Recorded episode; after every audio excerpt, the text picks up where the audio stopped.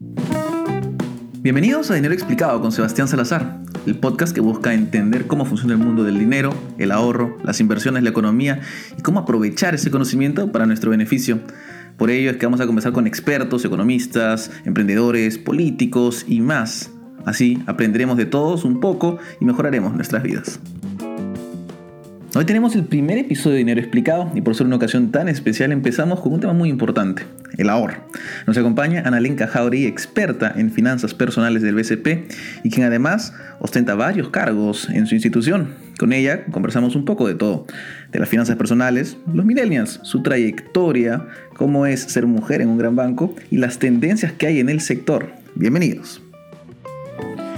Dinero Explicado llega gracias al apoyo del BCP. Bueno, estamos con Ana Lenka Jauregui, que es bueno, experta en finanzas personales del ABC, del BCP, que es justamente este nuevo programa que está sacando el, BCP, antes ABC de la banca, un poco más largo. Y ella tiene pues una, una, carrera larguísima en el BCP dentro de todo. Y, y, lo más curioso de todo es que en realidad, a pesar de que te dedicas a las finanzas hoy por hoy, tú eres psicóloga. Así es. ¿Qué pasaba por tu mente cuando ingresaste a la facultad de psicología? Dijiste, ok, quiero ser psicóloga. Dijiste, quiero estar en un banco al momento de, ingresar. ¿Qué era lo que esperabas? La realidad es que no. O sea, de hecho, bueno, yo pensé en estudiar psicología primero porque me gustan mucho las personas, ¿no? Disfruto mucho de, conversar a las personas, de entender a las personas y, los contextos, digamos, sociales, ¿no? De entender las cosas que pasan en, su contexto. Eh, no tenía muy claro, te soy sincera, lo que iba a hacer eh, específicamente. Eh, un camino para mí era ir por el lado de la terapia, ¿no? Que, es algo que me atrae muchísimo. ¿Aún hoy te trae eso? Es algo que me gusta muchísimo, disfruto muchísimo leyendo, ¿no? sobre temas afines. pero bueno, la realidad fue cuando hice, empecé haciendo mis prácticas, empecé en el mundo organizacional y em, empecé en el mundo de recursos humanos. Eh, que finalmente es entender, eh, conocer a las personas y cómo vamos a terminar ubicándolas en un contexto laboral. ¿no? Eh, ahí fue donde empecé y, también, digamos, en, esta fase, digamos, exploratoria que a veces uno tiene cuando recién sale de la universidad de pues. querer probar y conocer muchas cosas, entré al mundo de market research, ¿no? Entré al mundo de investigación de mercados.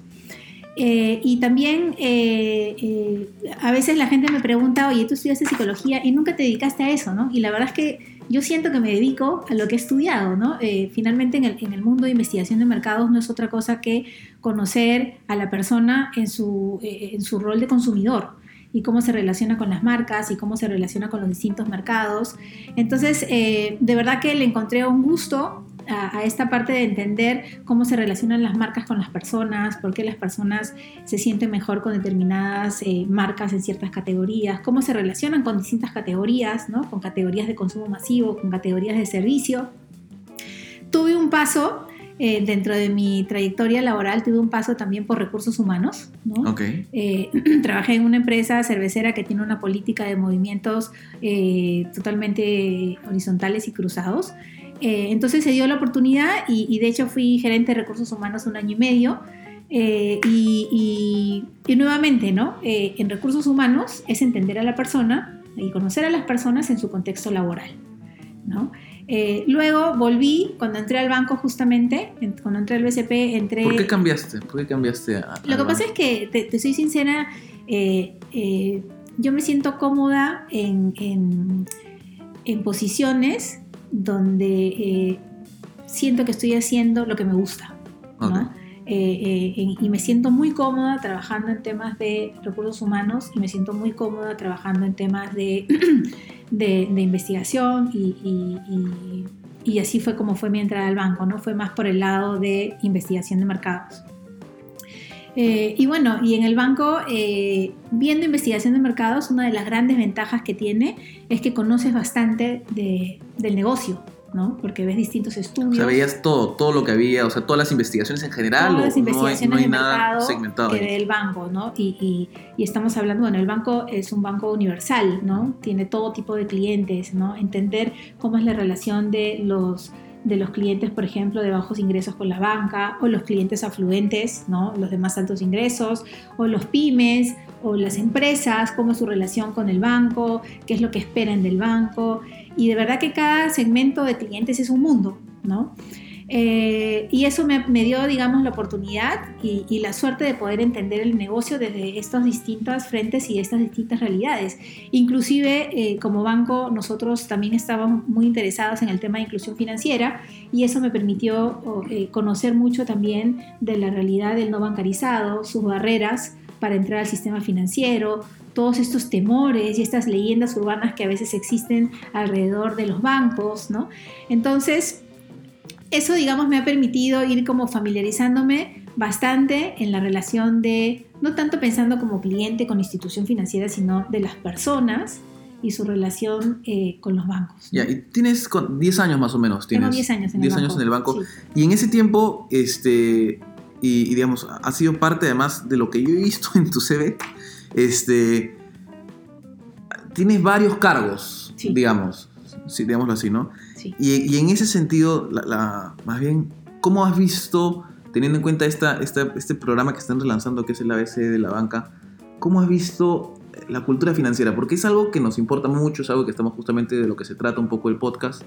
este, y es, y es, ok, yo entiendo que los millennials, por ejemplo, entre los que me incluyo, eh, tenemos el acceso, a, confiamos bastante en lo digital, ¿cierto? Pero los millennials, que poco a poco están ganando terreno, eh, en cuanto a masa poblacional, todavía no somos, eh, sabemos cuánto, el 30%, el 20% más o menos.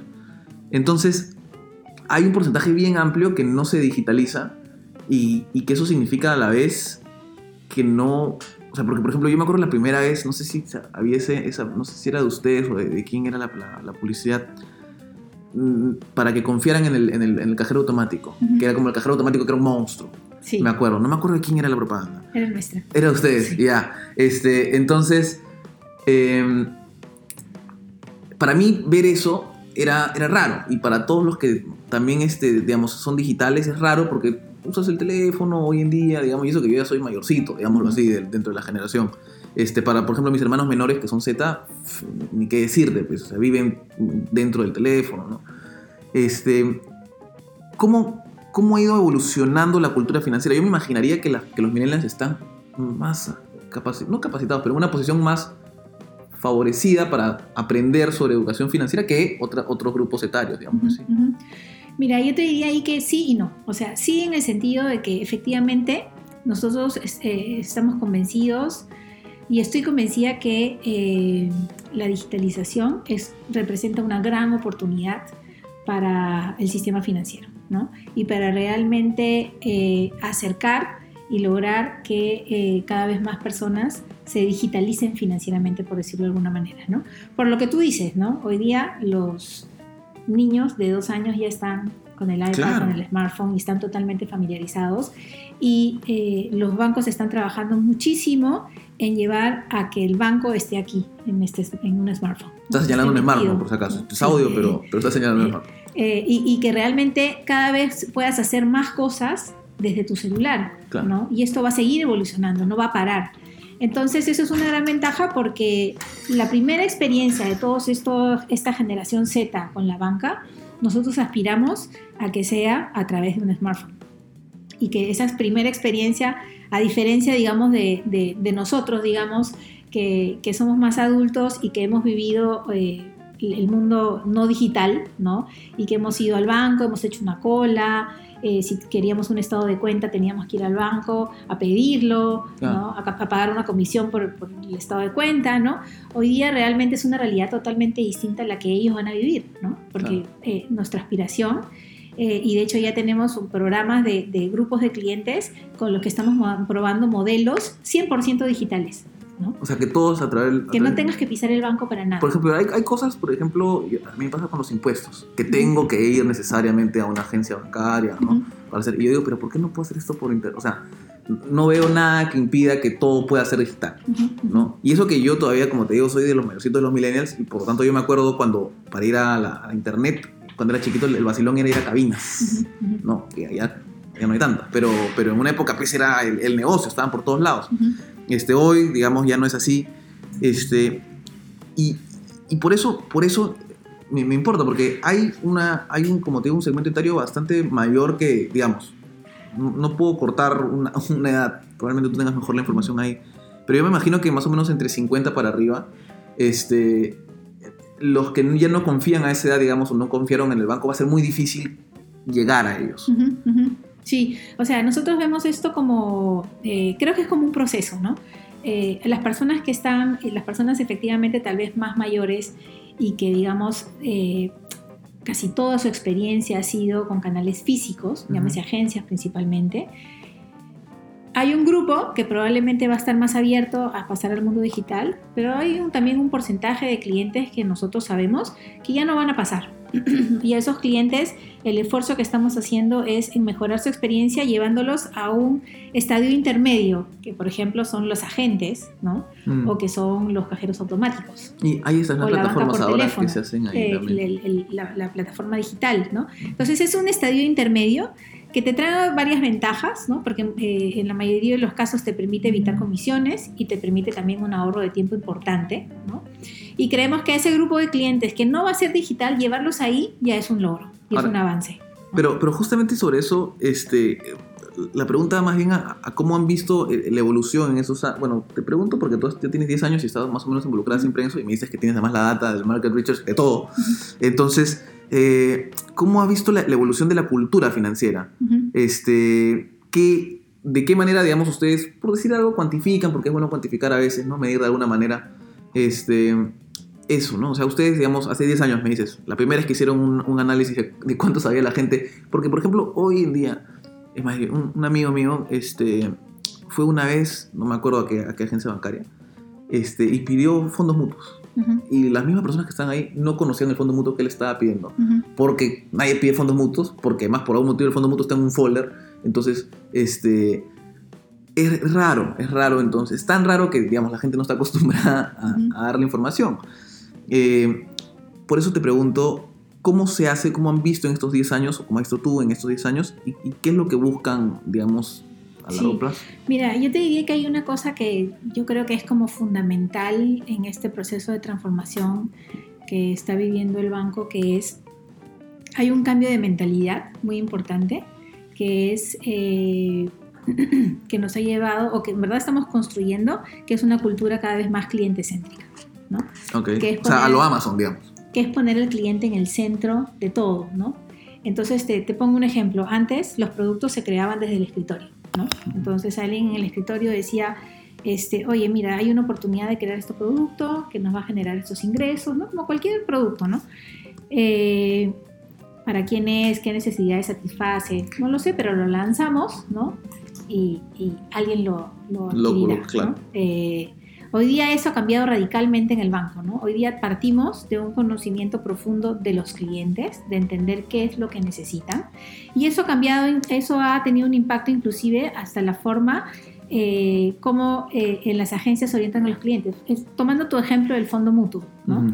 Eh, antes las asesoras de ventas vendían en función a cuáles son los productos que les generaban a ellos mayor comisiones. Claro, esa es la clásica que hacían esa, ¿no? No sé si usted, ah, no, quiero meterme con ningún banco ni con ninguna este, entidad financiera, pero que, que eran como las cuotas de, créditos que tenían que dar, ¿no? Exacto, ¿no? Porque bueno, no es, no es, no es ningún secreto que las personas que trabajan en agencias tienen un ingreso fijo y un ingreso variable, como cualquier persona que trabaja en ventas, por lo general, ¿no? Eh, tienes un, un, sueldo eh, de base y luego tienes unas comisiones que recibes en función a lo que vendes, ¿no? Entonces, muchas de las ventas que se hacían hasta hace unos años en el banco estaban muy, muy orientadas a ese esquema de comisiones. Hoy día tenemos una venta que es totalmente distinta, donde le, eh, eh, que es un esquema eh, de puntos donde el asesor de ventas recibe un puntaje en función a cualquier producto que necesita. Entonces, ah, perdón, a cualquier producto que venda. ¿Cuál es el impacto para el cliente? Eso quiere decir que tú, Nicolás, que vas a una agencia, vas a tener un contacto con una asesora que no necesariamente va a vender lo que le va a permitir comisionar, sino te va a vender lo que tú necesitas, ¿no? Porque cualquier cosa que te venda en función a tus necesidades va a tener un impacto en su esquema de comisiones. Entonces es un cambio de mentalidad eh, enorme y que finalmente tiene un objetivo que es hacer que los clientes tengan una buena experiencia con los bancos y hacer que los clientes eh, realmente eh, estén satisfechos en su relación con el banco, ¿no? Porque otro, digamos, otro, hallazgo, digamos otro, otro insight muy potente que, está muy incorporado en el banco es que en el mundo digital, ¿no? Eh, casi todos los bancos te van a ofrecer prácticamente lo mismo. Claro. Porque todos los bancos tienen acceso a Por competencia, Y todos los bancos pueden acceder a, a, toda la tecnología que necesiten, con lo cual no va a haber mucha diferencia a nivel de la oferta, ¿no? El diferencial va a estar justamente en cuál es el banco que te ofrece la mejor experiencia. ¿no? Entonces hay mucho foco hoy día en eso, en mejorar la experiencia del cliente. Y la experiencia del cliente tiene que ver muchísimo con eh, ofrecerte los productos, que tú tengas los productos que necesitas, que entiendas muy bien cómo funcionan esos productos, ¿no? que entiendas muy bien las condiciones, que sepas cómo funciona para que tu experiencia sea buena, ¿no? Porque no hay nada peor que el cliente que nos dice, eh, nosotros tenemos un programa en el, en el banco que se llama la Semana del Cliente. Ya. ¿No? Es una semana, en realidad son dos semanas, son dos momentos en el año donde todo el mundo que no trabaja en agencias ni en el contact center sale y pasa un día en agencia y en el contact center. ¿no? Entonces yo, por ejemplo, que trabajo en lo que se llama staff, ¿no? trabajo en la molina, trabajo en una oficina, no, no, no trabajo directamente en agencias, hay un día que voy eh, y estoy todo un día en una agencia atendiendo clientes. ¿no? En mi caso, digamos, eh, yo, hago eso frecuentemente como parte de mi rol, pero hay mucha gente nunca lo hace, ¿no? Gente que trabaja en auditoría. Este, además eh, no tendría por qué hacerlo. Gente que trabaja en legal, no, tiene por qué hacerlo. Entonces, eh, ¿cuál es el valor de esto? Es estar, conocer cómo es la experiencia del cliente, y, conocer, eh, identificar las cosas que necesitan, los pain points, ¿no? los puntos de dolor. Y, de hecho yo en mi última experiencia en la semana del cliente estuve en el contact center, ¿no? Y conversaba con clientes que llamaban, yo los atendía, ¿no? Entonces, claro, un señor eh, me decía, ¿no? Eh, mira, no entiendo porque yo tenía, no me acuerdo las cifras, pero yo tenía 100 soles, ¿no? Y ahora veo que este, tengo 80, ¿no? y no entiendo, no he hecho ningún movimiento y he entrado, me doy con la sorpresa. Ese no saber genera una muy mala experiencia, ¿no? El cliente, porque el cliente lo que pasa es, se siente sorprendido, ¿no? Y esto probablemente... Como que le están haciendo algo, ¿no? Como que le están haciendo una jugada. Probablemente esto se le cuenta a algún amigo, algún familiar, y ahí es donde se genera este círculo vicioso de, eh, de, de a veces las malas experiencias. Entonces, ¿qué había pasado con este cliente? Él tenía una cuenta de ahorros que eh, le permitía hacer al mes eh, un depósito en su cuenta desde ventanilla. ¿no? Okay. Eh, y él este, le decía, mire, usted tiene dos, tres operaciones, ¿no? Estoy visualizando en el sistema que tiene tres operaciones de depósitos desde ventanilla. Él me decía, no puede ser, pero yo he hecho solo una, ¿no? Y luego, conversando con él, nos dimos cuenta que él tenía un familiar que vivía en provincias y que le había hecho dos depósitos en su cuenta desde ventanilla. Entonces, eh, claro, cuando el cliente ya, digamos, fue consciente y se dio cuenta, me dijo, no, sí tienes razón, no, ya entendí, perfecto.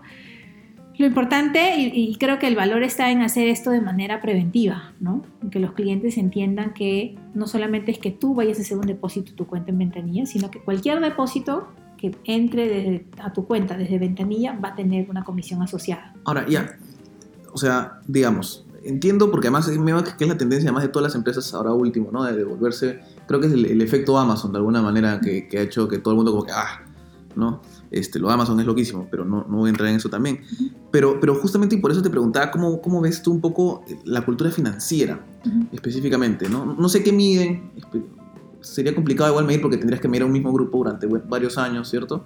Eh, pero hoy, me, o sea, ¿ustedes piensan que hoy la gente está más informada, sabe un poco más de cómo utilizar las cosas que antes? ¿Cómo, cómo lo ven? Sí, nosotros lo que, o sea, nosotros, bueno, eh, tenemos una serie de indicadores que medimos. Uno de ellos, y digamos el que es hoy día el más estratégico dentro del banco, es la experiencia del cliente. Medimos que, cuán satisfechos están los clientes trabajando con nosotros eh, y, tenemos, digamos, eh, objetivos anuales para ir mejorando ese indicador de, experiencia. ¿Cómo, ¿Cómo, mide esa experiencia, digamos, si saben más o menos de cultura financiera? Eh, sí, en el caso de cultura financiera específicamente, nosotros hacemos un estudio anual donde medimos algunos indicadores que están vinculados a nuestro programa del ABC del BCP. Ok. Y ahí medimos varias cosas. Primero medimos eh, indicadores que nos ayuden a medir el éxito del programa en términos de recordación, ¿no? Si la gente se acuerda, sabe, que sabe que existe, ¿no? Ese es como el objetivo número uno. Pero luego también medimos una serie de eh, comportamientos eh, que están directamente vinculados a los contenidos que trabaja el programa. Por ejemplo, ¿Cómo, cuál? medimos eh, qué porcentaje de nuestros clientes hace un presupuesto mensual. ¿no? ¿Y eso cuánto está? ¿Cómo ha subido? Sí, no tengo ahorita los números a la mano de ahí, si quieres te, Sí, sí, te los puedo hacer llegar. Los ponemos después en la página. Sí, pero hay una evolución eh, importante en, eh, en ese indicador, por ejemplo, a lo largo de estos 10 años que tenemos el programa en el banco. Ok. ¿no? Eh, y además, por ejemplo, entramos al detalle de saber si la gente lo hace manual, si hace un Excel, ¿no? Mm, Ah, wow. Sí, eh, luego también medimos eh, el porcentaje de conocimiento que se tiene sobre algunos comportamientos que nosotros reforzamos en el programa.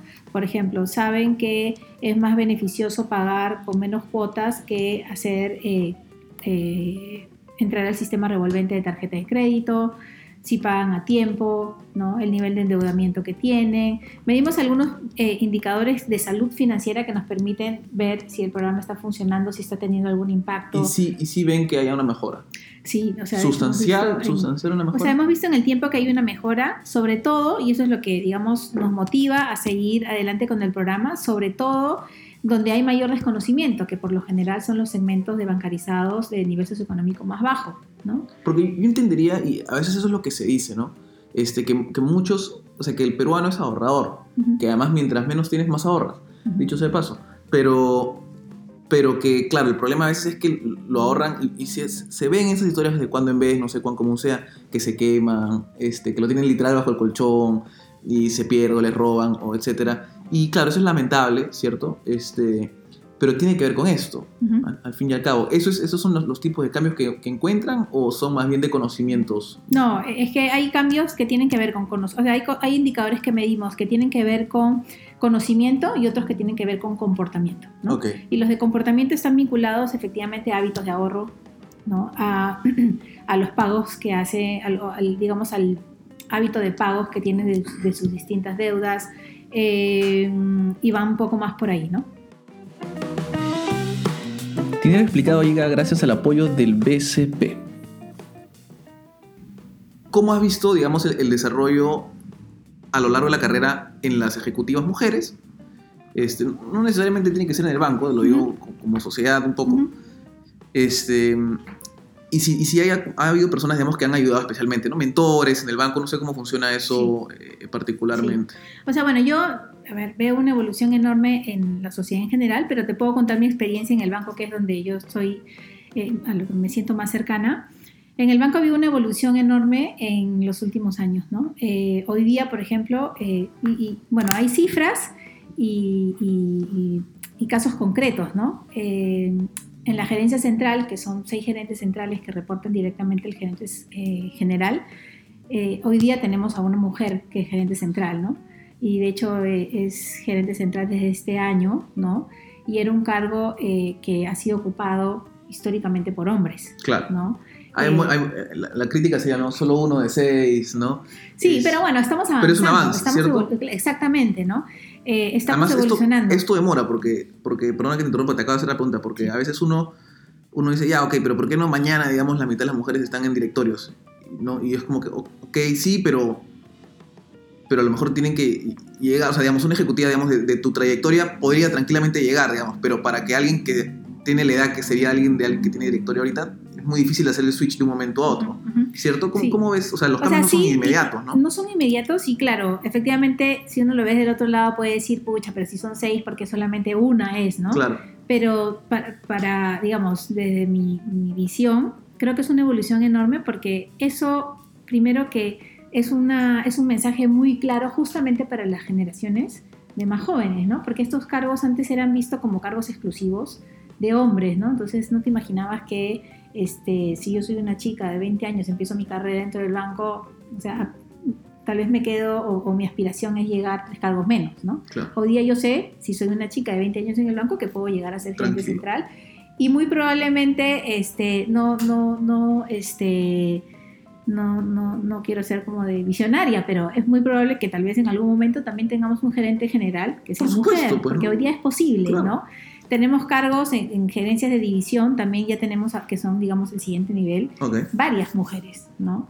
Entonces, eso es una evolución. Pero lo otro que también creo que es bien importante y que creo que ha sido el camino que ha seguido el banco para poder dar esta, eh, eh, hacer esta evolución es que ya desde hace más o menos cuatro años existe en el banco un programa orientado a mujeres, donde se han ido rompiendo algunos paradigmas que las propias mujeres teníamos, ¿no? Porque eh, si bien hoy día hay, digamos, una, claridad sobre el tema de los derechos de las mujeres y todo esto, y la igualdad de derechos, es una realidad que en la mayoría de las familias las mujeres tenemos roles distintos. Sí, eso es, eso es brutal. Eso, es una realidad. además, la data es, es bien fuerte y, tal vez podemos conversar esto, no necesitas realmente experiencia exclusiva, pero sí lo que, lo que, lo que entiendes, porque, por ejemplo, hay una, hay una, eh, una serie que se llama Explained en Netflix, que justo han tratado el tema de, en Estados Unidos, ¿no? del, del de la brecha salarial, además brecha salarial entre hombres y mujeres, ¿cierto? Que es más fuerte en otros en ciertos sitios, pero explican que al final no se trata de una cosa netamente de discriminación, o sea, no es que las mujeres ganan menos por ser mujeres, sino que si tú tomas el, gráfico, en realidad lo que ocurre es, en realidad, que son madres, ¿no? O sea, en el momento que son madres, se, se rompe la cuestión y no, no llegan a alcanzar a los que son hombres o las mujeres que no tienen hijos, básicamente, ¿no? Sí, y justamente en este programa que fue interesantísimo, de hecho lo trabajamos con una consultora una consultora internacional, ¿no? Pero fue un ejercicio de introspección de las mujeres que fue súper interesante porque nos dimos cuenta que había muchos, muchos paradigmas que no estaban afuera, estaban en nosotras como mujeres. ¿Como cuál? ¿no? Como por ejemplo el, el pensar que nunca voy a poder acceder a esta posición de tanta responsabilidad porque yo soy madre y siempre voy a tener un tiempo compartido con mi responsabilidad como, madre, con lo cual eso me lleva a pensar que voy a tener menos tiempo, ¿no? Y ni siquiera intentas, digamos. Exacto, ¿no? Entonces fue un descubrimiento bien interesante y bien bacán porque eh, realmente nos dimos cuenta que había muchas limitaciones que nos poníamos nosotras mismas como mujeres. Que además es parte de la crítica a veces, ¿no? Claro, los hombres ni siquiera piensan en eso, pero las mujeres sí. Sí, ¿no? Entonces, este, fue interesante y eso yo creo que le ha dado todo un impulso al, le ha dado todo un impulso a, las mujeres en el, dentro del banco, porque, eh, claro, hay, una, hay un primer nivel que es el, el de reconocer, ¿no? Que existen estos paradigmas y luego hay un segundo hay una segunda tarea que es empezar a romper estos paradigmas, ¿no? Sí, sí, tomamos. Entonces, en ese sentido, este, el banco en los últimos años ha tenido una evolución enorme y ha tenido una apertura también a algunas prácticas que también hasta hace un tiempo eh, eran como, eh, no mal vistas, pero que, no, se tenían en el radar, ¿no? Como por ejemplo eh, la posibilidad o, los beneficios que trae el poder, en algunos casos, poder tener modalidades de... Más flexibles. De tiempos remotos, de tiempos más flexibles. Que a veces hay muchas cosas que se pueden hacer hoy en día remotamente, digamos, ¿no? Porque hay mucha parte del trabajo de oficina que, realmente hoy en, día no necesita... Del celular, digamos, o sea, tipo... No responder mails, o sea, coordinaciones, esas cosas no necesitas. Entonces hay un tema también, ¿no? Que, que es el que viene, digamos, del lado del empleador, de darle las facilidades a las personas, y ahí estoy hablando, pues, son las mujeres, pero en general a las personas, darle la, flexibilidad y la facilidad de que no tengan que sacrificar nada para seguir creciendo profesionalmente, ¿no? Eh, que, ¿Tú tienes familia? ¿Tienes, Sí, yo soy este casada, tengo dos hijos, y claro, como madre ¿Y cómo las, claro, cómo las, cómo las hecho Claro, como madre yo te diría es un conflicto constante, ¿no? El, el, el, siempre uno como mujer y como mamá está pensando eh, si le está dedicando mucho tiempo al trabajo, si le está quitando tiempo a los hijos, si, está haciendo, eh, si, estoy siendo una buena mamá, eh, ¿no? el tener la suerte de trabajar en un sitio que entiende ¿no? estos dos roles que yo tengo en, mi vida y que no estoy dispuesta a sacrificar ninguno, porque no, no estoy dispuesta a sacrificar el ser una buena mamá por ser una buena profesional, que entiende que te da las facilidades y que te da esa apertura en realidad tiene un impacto enorme, ¿no? Porque al final terminas ayudando a que las personas puedan conciliar estos dos roles y que puedan dar lo mejor de sí en cada uno de estos dos roles, ¿no? A mí siempre este, me ha parecido, perdón que te interrumpa, súper importante además que las mamás, o sea, yo sé que pues si puedes no trabajar bacán y si lo que quieres es ser mamá, bacán y si lo que quieres es ser papá, bacán también. este, pero siempre me ha parecido bien importante que, que, que, los, que los hijos, que los niños vean a, las mamás, también, o sea, los papás tradicionalmente pues, ¿no? Pero las mamás también es chambear porque, porque de ahí pasa más bien esto que, pues, que las mujeres ven a las otras mujeres que son mayores que no trabajan y entonces como que se hacen modelos medios, medios raros, ¿no? Este, y más bien, o sea, yo no veo por qué si un hombre puede, una mujer no puede en realidad, pero y, parte de este proceso fue un, un, descubrimiento de que muchas veces, ¿no? No, no, no, creo que tenga que ver con un tema de hombres y mujeres, pero lo que sí es cierto es que a veces no, nos dimos cuenta nosotros, por lo menos en esta experiencia, que nosotros a veces pensábamos cosas que los hombres no, no, necesariamente estaban pensando, ¿no? te pongo un ejemplo concreto. Por ejemplo, eh, bueno, yo, en, mi caso, por ejemplo, yo jamás me he perdido algún evento especial de mis hijos. Nunca me he perdido una, una actuación, nunca me he perdido nada pero tal vez habían algunas personas que sí hacían este sacrificio y que la razón por lo que hacían eran básicamente porque no lo pedían. ¿No? Ese es otro tema. Entonces, y, el jefe en todo caso, por ejemplo, si era hombre, eh, su respuesta era, pero ¿por qué no me lo pides?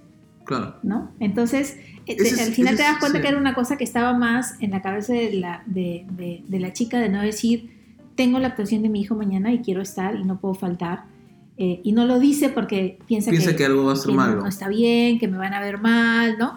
Entonces cuando de alguna manera sinceramos todos estos pensamientos o todas estas cosas que teníamos, eh, en este caso como mujeres, fue bien interesante ver que eh, muchas veces el tema era simplemente cuestión de hablarlo. Eso es, eso es importante, ¿no? Porque creo que a veces lo que se dice este, y hay, hay un youtuber ahí que, que, habla justo sobre eso, es que, digamos, en promedio, hablando en promedio siempre, porque estas cosas son así, este, los hombres suelen ser pues más pedilones y un poco más agresivos al momento de negociar el sueldo, ¿no? Y, y más bien las mujeres pasa esto, que se lo, se lo interiorizan, ¿no? Y no saben si pedir, si no pedir, si X, Y, y más bien que muchas veces lo que se trata es hablarlo, comunicarlo, y, justamente es, que, claro, pues, ¿qué, qué, qué jefe te diría no? digamos, no, no, no vayas a la, presentación de tu hijo, ¿no? En realidad se me ocurren un par, pero, pero, pero, Probablemente pero, pero, tipo, pero indiscriminadamente, en cualquier caso, este, eh, y, claro, eso es, eso es, la verdad es súper importante y, y, además, y creo que el otro tema ahí es de, la paciencia, de una forma, o sea, uno no puede esperar un cambio, creo, no sé qué piensas tú, de un momento a otro, o sea, de un año a otro, digo, ¿no? ni de dos, ni de tres, ni de cuatro, digamos, las cosas se demoran, ¿no? la gente más bien es un poco más impaciente, ¿no? Trata de meter al caballazo la cosa. Sí, y, otra cosa que también en el banco estamos convencidos es que, claro, hoy día hemos, estamos ahorita en un proceso de transformación cultural, ¿no? Pero creemos, sabemos que tenemos que ir paso a paso porque es muy importante esta cosa, esta, esta muy cierta esta frase gringa que es walk the talk, ¿no? O sea, realmente para que las personas que están tal vez más abajo o en otros niveles se crean lo que dicen los de arriba, tienen que verlo. Claro, tienen que mostrarlo. Tienen que verlo, tienen que ver que realmente sucede, tienen que ver. Entonces, por ejemplo, en este programa de mujeres un poco se ha venido trabajando así, ¿no? ¿Y has tenido mentores, mentoras? ¿Ha habido, hay, hay programas de eso? Sí, bueno, algo que eh, eh, en, este, en, este, en esta experiencia particular fue interesante es que los mentores, digamos, o los sponsors, si quieres, del programa, fueron la primera línea gerencial del banco. Entonces eso realmente era un... Eh, ellos realmente avalaban todo esto que se estaba diciendo, ¿no? Porque si no iba a quedar como que un programa, ¿no? dirigido a algunas personas. Claro, y, que queda ahí. Y después sales del, del, programa y, sales igualito todo. La sala y, ¿no? Entonces eso fue bien interesante porque al finalmente, eh, eh, al comienzo, mira, fue como, de hecho, yo misma, cuando recuerdo clarísimo cuando recibí la invitación, porque además yo formé parte del piloto, que fue hace como tres o cuatro años, y me llegó una invitación que decía eh, taller de mujeres. Entonces yo cuando recibí la invitación, un poco raro, ¿no? Claro, lo sentí raro, inclusive hasta dudé si ir porque dije, ¿no? Como que... No, no, no, me sonaba un poco raro el título, pero realmente cuando fuimos, este, fue una experiencia súper bacán y fue interesante y, súper eh, productivo y positivo que realmente los, los gerentes también hicieron un esfuerzo, ¿no? Eh, en ese momento era toda la primera línea, eran hombres, ¿no? Un esfuerzo por entender eh, todas estas cosas que eventualmente las mujeres podríamos haber estado sintiendo o pensando Claro. y, y- y hablarlas abiertamente, ¿no? Que yo creo que eso fue, lo- es lo más rico, digamos, también de este cambio cultural en el banco, que es tener una, una comunicación mucho más horizontal, ¿no? Mucho más abierta, de, no, menos lineal y, y- y más circular, ¿no? O sea, de dar estos espacios para, de conversación. O sea, menos jerárquica, digamos. Menos así. jerárquica O bueno, y con jerarquía, más pero, humana pero, también, ¿no? pero, pero que se pueda hablar, pues, ¿no? Pero, Porque- pero no solamente es menos jerárquica, sino también es más abierta y más humana. Ujú. eh, de no solamente, si, tú si, si yo trabajo contigo, ¿no? Y tú eres mi jefe, no solamente es, bueno, hiciste esto y cómo te va en esto, todos temas de chamba, sino también eh, ¿Cómo estás? entender cómo estás. ¿no? Claro. Y, oye, Y ¿cómo bueno, está? responder bien, ¿Cómo pues, ¿no? fue? Claro. Porque muchas veces el cómo estás se queda ahí nomás cosas bien, ah, ok, ya. o sea, si tú no ¿Cómo cuentas, si no habla, y- es complicado. Sí, entonces creo que ese es como también parte de la transformación y estos cambios importantes que están habiendo en el, en el banco. ¿no? Bueno, yo creo que con eso estamos más que suficiente, pero vienen las preguntas de cajón. A ver, ¿qué placer culposo tienes actualmente o qué haces actualmente que sea una pérdida de tiempo completa en tu día? Una pérdida completa que hago en mi día. O placer culposo. Sí, a ver. eh, no, pero bueno, placer culposo. Placer culposo es eh, imaginarme de qué va a ser el libro que voy a escribir. Ajá. Ok, entonces hay una historia para un libro futuro. Así es, ¿no? Entonces me encanta escribir y siempre estoy eh, pensando, ¿no? De qué se va a tratar el libro, cómo se va a llamar, ¿no? Y, y- y de verdad que la paso bien. ¿Y cuál es la, la idea, frase o libro, bueno, o artículo en su defecto, que más te haya marcado, digamos, hasta el día de hoy? A ver, mm, un, un libro que me, que me gustó bastante fue el de, que justamente, justamente lo leí a raíz de este taller que te comentaba, fue el de Sherry Sandberg, el Leaning, que me pareció interesante. No necesariamente coincido con todo, pero creo que esta apertura y esta... eh, eh, este esfuerzo por hacer que las mujeres entiendan la importancia de su rol y que realmente no, no hay que sacrificar ningún objetivo eh, por nada en realidad, ¿no? Me, me- me gustó bastante. ¿A quién más admiras? ¿Muerto, vivo y, y por qué? A ver, admiro mucho a... a ver, alguien que admiro es a Obama. Ujú. ¿No? Admiro mucho el- el- la capacidad de, de- la cercanía que tiene con la gente, ¿no? Esa capacidad de llegar y esa capacidad de, de- de ser tan cercano cuando habla eh, con las personas, ¿no? Este, de verdad que la admiro. Creo que sé más o menos la respuesta a esto, pero, pero igual hay que preguntarla. ¿Sientes que haya habido algún momento, o dos tal vez, eh, que hayan definido tu vida? Ujú. Eh, sí, bueno, de hecho, para, para mí es uno, ¿no? Es ser mamá, ¿no? Claro. Para mí ese es, es como, es un antes y después, ¿no? Es un cambio en, en cómo ves la vida y el mundo, que es, eh, para quienes hemos pasado, pasado por esa experiencia, es, no sé, creo que te marca totalmente, ¿no? Completamente distinto de lo que eras antes tú. Y de lo, o sea, cuando dicen eso de que hasta que no eres mamá no sabes de lo que, de lo que te están hablando. ¿es Totalmente distinto a cómo ves cómo ves el mundo, ¿no? Y además, eh, claro, yo es como yo veo mis y, y no solamente desde el punto de vista profesional, sino cómo era yo antes y cómo soy yo después de ser mamá. Claro, soy la misma persona, no tengo los mismos valores, pero pero creo que tienes un nivel de responsabilidad y una conciencia de eh, distinta, ¿no? Ok, ok. Una predicción para el futuro. una predicción para el futuro. Yo creo que, y ya llevándole, digamos, un poco al contexto de lo que nos traía aquí, yo creo que estoy convencida que realmente la experiencia que van a tener los jóvenes con los bancos y el sistema financiero va a ser, va a ser radicalmente distinta a, a lo que fue la experiencia, o lo que está siendo la experiencia hoy día. Actual. Sí. Ya. Y esta es similar, pero es más bien en tus deseos. ¿Algún deseo para el futuro? Algo que quisieras que ocurra. ¿Algún deseo para el futuro? Quisiera que eh, encontremos la forma de respetarnos más como peruanos, ¿no? A mí me preocupa muchísimo toda esta, de alguna, de alguna manera, esta sensación de caos que, que está habiendo en el país desde varios frentes, ¿no? O sea, uno siente caos en, en, en, los conflictos sociales, hasta en el tráfico, ¿no? O estás en el tráfico y sientes que el país se vuelve cada vez más caótico, ¿no? Este, y, y, y creo que eso tiene que ver con este, la capacidad de, de escuchar más, de, de, de, respetarnos más también como, como personas, ¿no? ¿Qué sabes hoy que te hubiera gustado saber cuando eras chica? Me hubiera gustado saber... Eh, y no vale cosas como la lotería eso. Sí. que sé hoy que me hubiera gustado.